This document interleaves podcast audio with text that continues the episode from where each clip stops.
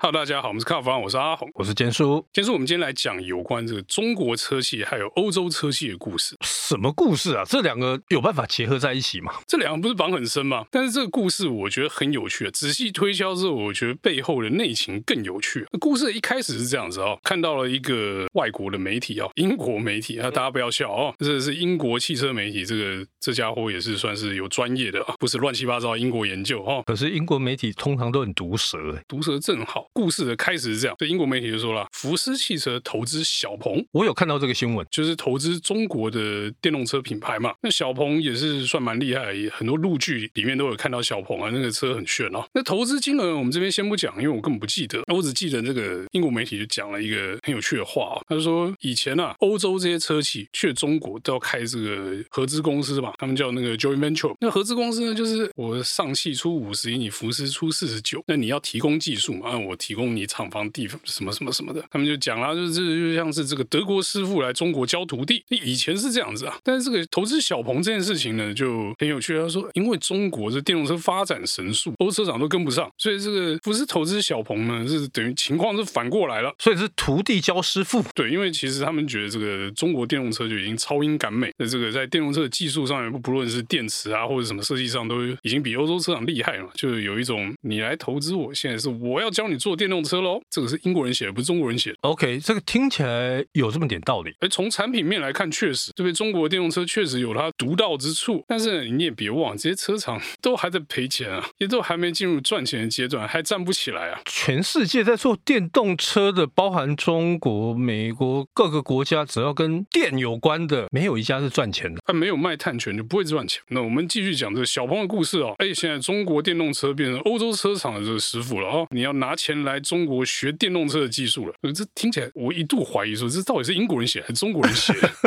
然后我后来就去查那记者写的东西，他确实真的很轻松，他写出来就很中国人的口吻，所以我就觉得，哎，这个听起来好像那也不太对。所以他们就在做大外宣。不晓得，难道那个是中国广编吗？这先不讲。可是现在这个情势，现在的国际情势，你觉得车厂有可能一直往中国那边沉下去吗？不会啊，逃都来不及了，好不好？哎，问题是这个德国车厂啊，你看福斯集团啦、B N W 啊、宾士啊，哪家不是在中国压大注？哦，那倒也是吼，他们还有在地化的一些产品出来，而且投资技术也进去，这个人也进去，什么都进去了。不是深陷泥沼啊，是已经埋在中国那个棺材里了。 哎，感觉上是这样，然后这时候我就想到了，如果这是他们想办法把东西搬出来的方法，怎么说嘞？ 对，我们刚刚就讲了嘛，你这个厂房去了，产品在地化了，然后在地生产了，对不对？压了大把钱在里面，那钱搬不出来嘛。对，有做过中国生意的就知道，你在中国赚的钱要拿回自己母国是有多困难，对不对？除了走地下汇兑之外，你没有其他方法。但是在现在这个节骨眼，你连地下汇兑都很难。那车商怎么办？ 哦，那个金额大了。 对啊，你说这个我们做点小本生意，就是如果几百几千万就已经很难搞了嘛，对不对？那车商那个一来一去的那种怎么办？他干莫一修。那这时候我就想到了，投资小鹏搞不好是一招哎、怎么说中国电动车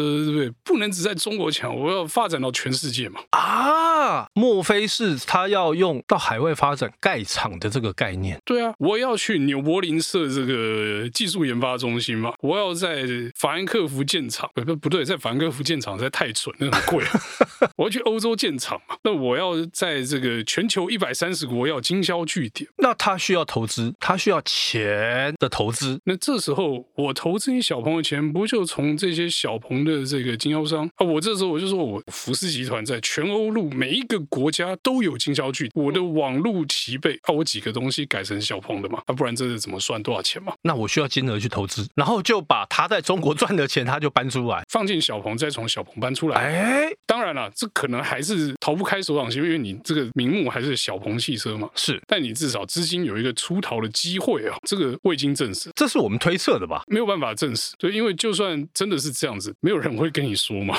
没有人会承认说，对，老子就是这样搞。我投资小鹏就是为了把钱从我搬出来，以逻辑性来讲的话，这是合理，找个名目吧。找个名目嘛，找个可以出逃的名目。其实我觉得可以看一点，就是投资小鹏的金额会不会变大？ OK，那接下来我们就看看其他车商会不会有跟进的做法。所以就找其他这些新创说，哎，我要跟你合作，我要投资你的这种为做小法。米啊，为小米哦，就为小米，可能就是福斯集团、B N W、宾士各占一家嘛，然后大家都去欧洲卖嘛。好惨。但是我觉得很有可能就是突然被发现，原来这是一个坑啊，然后这就这条路就被堵起来，又得另行他法。不过这些都是我们自己在那边瞎，呃，也不能算瞎掰啊，就是合理的推测啦。你刚刚提到的是欧洲车厂，依你的看法，你觉得日本车厂会不会这样搞？日本车厂哦不好说诶、因为我觉得欧洲车厂在中国吃到中国车的口水哦，赶跳的方法有学到一点 OK 但我觉得日本车厂好像在这方面没那么开窍。好像比较守法一点。但是日日本人也有日本人做法，但是现在还看不太出来哦。那你觉得车商会加速从中国逃走吗？我觉得这件事情好像无法避免了哦。对，因为之前啊、呃你说像日系好了，日系逃得最快的是 Suzuki，所以逃去印度，而且它是在二零一九爆发疫情之前，它就已经走了。但其实 Suki 有一点就是，我也不想说他是有先见之明什么的，他只是在中国卖不动嘛。对，它曾经很红啦，曾经一度很红，可是因为它的车子都小车，好，那这个就不在我们的这种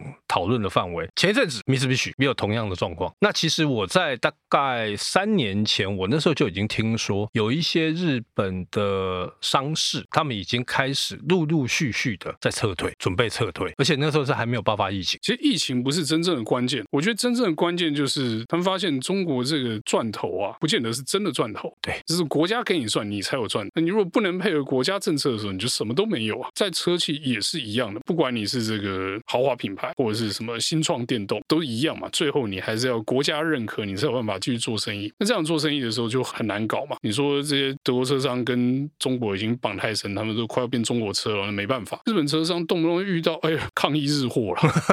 头塔这停在路边的头塔都有事，都被翻掉砸掉。是啊，就排日对，其实我觉得在排日那时候，这些日商就已经有警觉。对他们其实那时候伤得很重，可那时候就听到几个日商他们的高层就有在讨论，就是说要不要撤退。那个时候他们已经就有在想，可是呢，他说。我放着眼前这么丰富的菜在那一边，我不吃，然后这个时候撤退，他们会舍不得，因为他们还要对大股东交代，大股东会不了解那边状况，但是如果了解的话，我觉得大股东应该也会支持他们做这个撤退的做法吧，动不动就被抗议，这样可以吗？那像今天我们提到这个福斯跟小鹏之间，搞不好这也是一个在撤退，不能说他撤退，但是至少可以把赚的钱或资金，他就先把它搬出来。反正我工厂我也不要了。没有，啊我觉得这个以德国车厂吃到中国人口水吃那么多的这个状态之下，福斯可能说真的是一种转进。